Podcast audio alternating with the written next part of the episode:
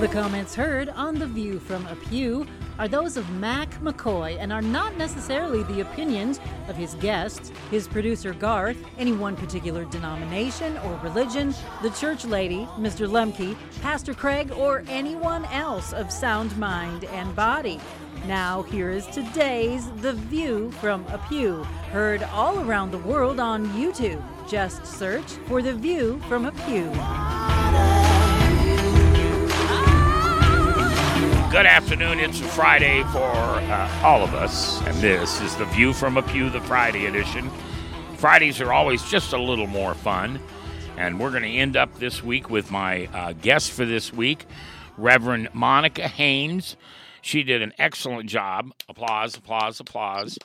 And uh, uh I always give uh, my guests an opportunity to take the same questions I've asked them and they can ask me, and uh, I call that fair. And so, more than happy to do that uh, with you, Monica. If you have any questions you'd like to ask me on that list. Yes, by the, I do. by the way, what I did is I took a picture of it and uh, uh, texted it to her, so she's got the actual list. Okay, I do have a question for you. What happens from the moment you die to you see Jesus? Hmm. you didn't start with an easy one, did you? No, I did not. what happens the moment you die would be the question.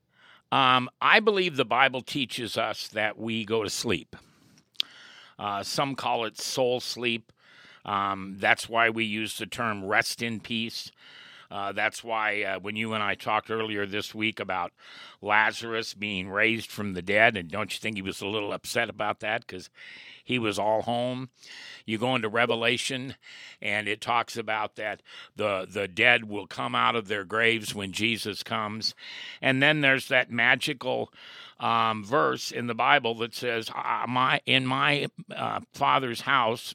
There, there are in my father's mansion. There are many rooms, and I'm going to prepare one for you.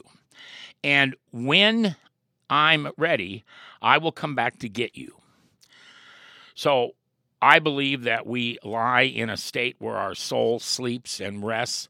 After all, it's been a tough 70 years or so. And then Right. on that moment, and for my grandmother who died in 1969, and uh, for my um, uh, wife who died a few years ago in 19 or in 18, sorry, in 2018, it will be a blink of an eye. And no one will be uh, uh, asleep for anybody longer. It'll just be a blink of an eye. That's what I believe the Bible teaches us. I believe that we agree on the same. the Oh, same boy. very scriptural. So I, I like your answer uh, regarding that. Well, Um, it's it's hard to tell somebody. Well, and I don't. I used to be kind of that pharisaical guy, and when somebody said, "Well, my grandma just earned her wings," I I wanted to walk up and say, "Grandma is not in heaven. You don't want her to be an angel. We are far above what the Bible says angels and humans are." But Right. that's the wrong time to bring it up. But I know. yeah, I feel the same temptation to want to correct, but I don't. yeah, well, Probably not going to fall on good ears. yeah. Yeah. Um, so if you um, if your friend um, doesn't make it to heaven, do you think that you're going to know that? Um, great question. I don't know. Um, I hope so. I hope, I hope that the that heaven is pure, and that would mean that we would know if Bob wasn't there, uh, but we would also understand why Bob wasn't there, because I think because we're in heaven, we'll know that if Bob isn't there, that was a choice he made.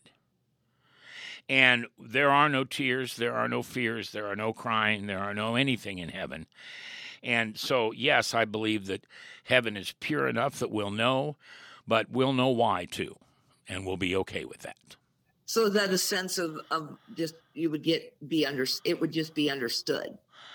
Yeah, So I it guess. that would hurt you, you know. Um, to me, if there's to be no tears, no suffering, anything like that, it would just be something that you understood. Because the Bible also tells us that the questions that if we have questions that won't be answered on this side of heaven, you know, we'll get those answered when we get to heaven. Uh, you know, there's some things we just won't know. Yeah. But I, I think it'd just be, uh, like you said, just understood. It, it's not something that would hurt us. Yeah. know? Yeah, I um, um uh, but there is also a part of me, and here's where all my all my Presbyterian friends are going to boo me. Um, but I also believe that maybe, just maybe, God's grace is so big that we'll all be there. Now I know that's called universalism, and it it says you you know I believe that you must have a relationship with Jesus to be there, but I also know like the uh, the thief on the cross, uh, like Zacchaeus, it can happen in the blink of an eye. So, If he so chooses, if he so chooses, and I don't think we can tell God what to do. And in the end, he may make that choice, but it's his to make. And uh, so I'm not going to say I believe that that's wrong or I believe that it's that it's right. I just know that if he so chooses, you know, like you said, by a blink of an eye, he may make that possible. Yeah, He may choose just to give everybody grace and all be with him because he created us all in his image. but I, but Monica, I don't want to take out the fact that you must have a relationship with Jesus. I don't want to make it sound like, well, okay, so Jesus isn't important. No, no, no. You'll have a relationship with Jesus. It Well, will be your own unique one that you have. Correct. Yeah. I believe that with all my heart. Yep, I do too. Absolutely. Um, is a Christian allowed to use force to advance the kingdom? Um, yes. I know. I'm. I'm. I'm sorry. Um, Christ was not a, a violent man in any way, shape, or form. Uh, but I do believe in the battles that we fight this time, uh, the last time around. I believe that sometimes it's just easier to get the enemy out of the way uh, than pray him into heaven. Sorry, it's the way I feel. I wouldn't. I wouldn't be sorry for that. I think that sometimes uh, situations require more more at force and than in others, and so yes, we have to do what it takes Yep. um, to advance the kingdom. Um, let's see. Does grace trump the law? Yes, has to. Has uh, otherwise Jesus didn't need to die. Correct. You know, if if if the law could be overcome by anything other than grace, Jesus wouldn't have to die. Here, here's two pieces of silver. Here's your penance. Here's your whatever. So yes, I absolutely believe that. Um, let's see. Um, is tolerance a characteristic of a man or no conviction? Um, I don't know the answer to this one. Um, I think you and you answered it very well because you kind of left it open on both ends. We have to be tolerant of people, but if we don't have any convictions, then there really is no tolerance. If Right. if everything's okay or nothing's okay, then you're not a person of massive tolerance or no tolerance. So Right. yeah, we've got to have some convictions, and at some point, you know, those convictions have to draw the line in the sand. Uh, and, and hopefully it always falls on the side of being a, a brother or sister in Christ. Right. I do. I, we have to have boundaries of something because otherwise we just have heresy. I mean, that's pretty Yeah. much gone on that too. You said it earlier God is not a God of confusion. Correct. And sometimes that is my my only answer to when people ask me about uh, why, why why does God make bad things happen to good people? Well, God doesn't. Well, Yeah, I don't under you know, but there, yeah, God's not a God of confusion. No, and he, but he does allow bad things happen to good people every day. But unfortunately, we live in a sin-filled world. That there are consequences, and there are things that come about because of the world we live in, and um, those things break God's heart. But they also give us an opportunity um, for God to be real and gives an opportunity for testimony, that sort of thing, um, as people experience those things. And so, um, yeah, I always tell people He allows them. He, if God wants to put His hand on your life and prevent something, I've had it happen my whole life, where He's prevented catastrophic things, and then there's been some catastrophic things that were allowed to occur, and um, and I hope that it just provided another opportunity for me to be a witness for Him. So Yeah, but but don't you don't you just kind of wish you could get on the fast track to heaven sometimes? Absolutely. You know. But I'm I'm here to serve him. I, I love serving him a lot better than the other master I served, which was me. So I'm good Right. with that. Absolutely. I would agree with that for myself too. That it's much happier. He did create us to be happy people.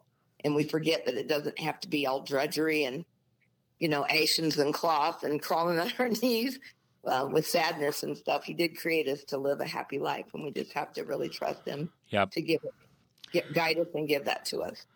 All right, we got time for uh, one or two more. Okay. Um, let me see here. What do you think they need to come from this list, Matt? No, no, you can answer whatever you want Okay. or ask. I mean, What do you what is the difference between or how do you feel about legalism versus permis- permissiveness in the church? wow. Um, well, um, legalism to me is dogma, and that means that we put um, the law far above grace, and so you have to have. Um, what did you call it? Promiscuous? Permit permissiveness. So in other words, um, some churches believe that a woman must wear a dress and it must be at knee length. That's what I meant about legalism. Yeah, that. that you have to have these certain uh, behaviors. And then we have other churches that believe, you know, you can have long hair if you're a guy, um, you can have piercings, tattoos. So that's what I mean about permissiveness. Like, Yeah. you know, they just accept people for the way that they are. That's my personal. Yeah. I think we ought to get the heck out of the way and let Jesus deal with the lady who's got the dress too short, too long, hair too short, too long. Not my problem. The devil would love it if I'd get all caught up in that kind of stuff. And that's what we call religion. And I'm not a religious person, I'm a relationship based person. That is exactly what I would say for myself also. Um, that legalism is uh, kind of wrapped up in religiosity. Oh well, that look look look what the Pharisees. Go read John seven and eight tonight. Look at what the Pharisees tried to make Jesus out to be, and it was nothing who he was. Correct. But they wanted him to be all wrong according to the law. right. All right, young lady, I do appreciate uh, you spending some time with me today on the radio. We had a few little hiccups here and there, and uh, thank you to the audience. Thank you to you for taking the time to to put up with a couple of imperfect Christians today and trying to spread the word and the good news of the gospel. Thank you, uh, Reverend Monica. I appreciate you. Thank you for having me. I also want to take the time to thank the family over at Divine Truth Christian Store. It's a great store. I'm like a kid in a candy store when I'm in there. But they can order anything you want from online. They have an online store at Divine Christian Truth Christian Store. DivineTruthChristianStore.com. Divine Truth Christian Store, where you'll find more.